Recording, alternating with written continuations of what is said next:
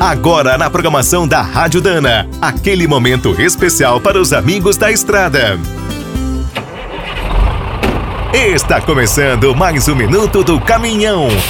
Fique por dentro das últimas notícias, histórias, dicas de manutenção e novas tecnologias. Nos últimos 10 anos, muitas coisas mudaram no Brasil. O problema é a crise, essa velha assombração que não desaparece nunca.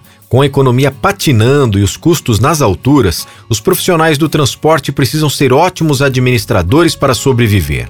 Uma decisão cada vez mais difícil é trocar ou arrumar o caminhão. Até os grandes frotistas estão tomando muito cuidado para não errar. Como os modelos novos são mais econômicos e quebram menos, a escolha parece fácil, mas custam uma fortuna e a manutenção é cara.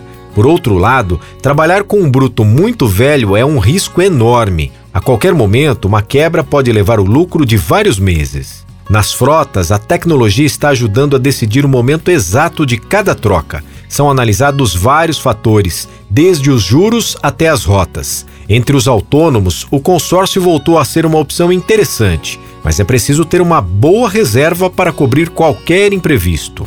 Da parte do governo, existe um novo programa de renovação da frota e a promessa de dias melhores na economia. O problema é esperar. Outra saída é trocar o modelo do caminhão e mudar de ramo. Muitos autônomos e pequenos frotistas estão arriscando e se dando bem.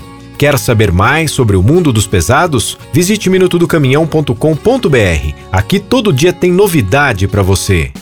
O Minuto do Caminhão é um oferecimento de Spicer e Álvaros. Desde 1947, uma dupla imbatível em componentes de transmissão, suspensão e direção. Comemore com a gente. Dana, 75 anos de Brasil.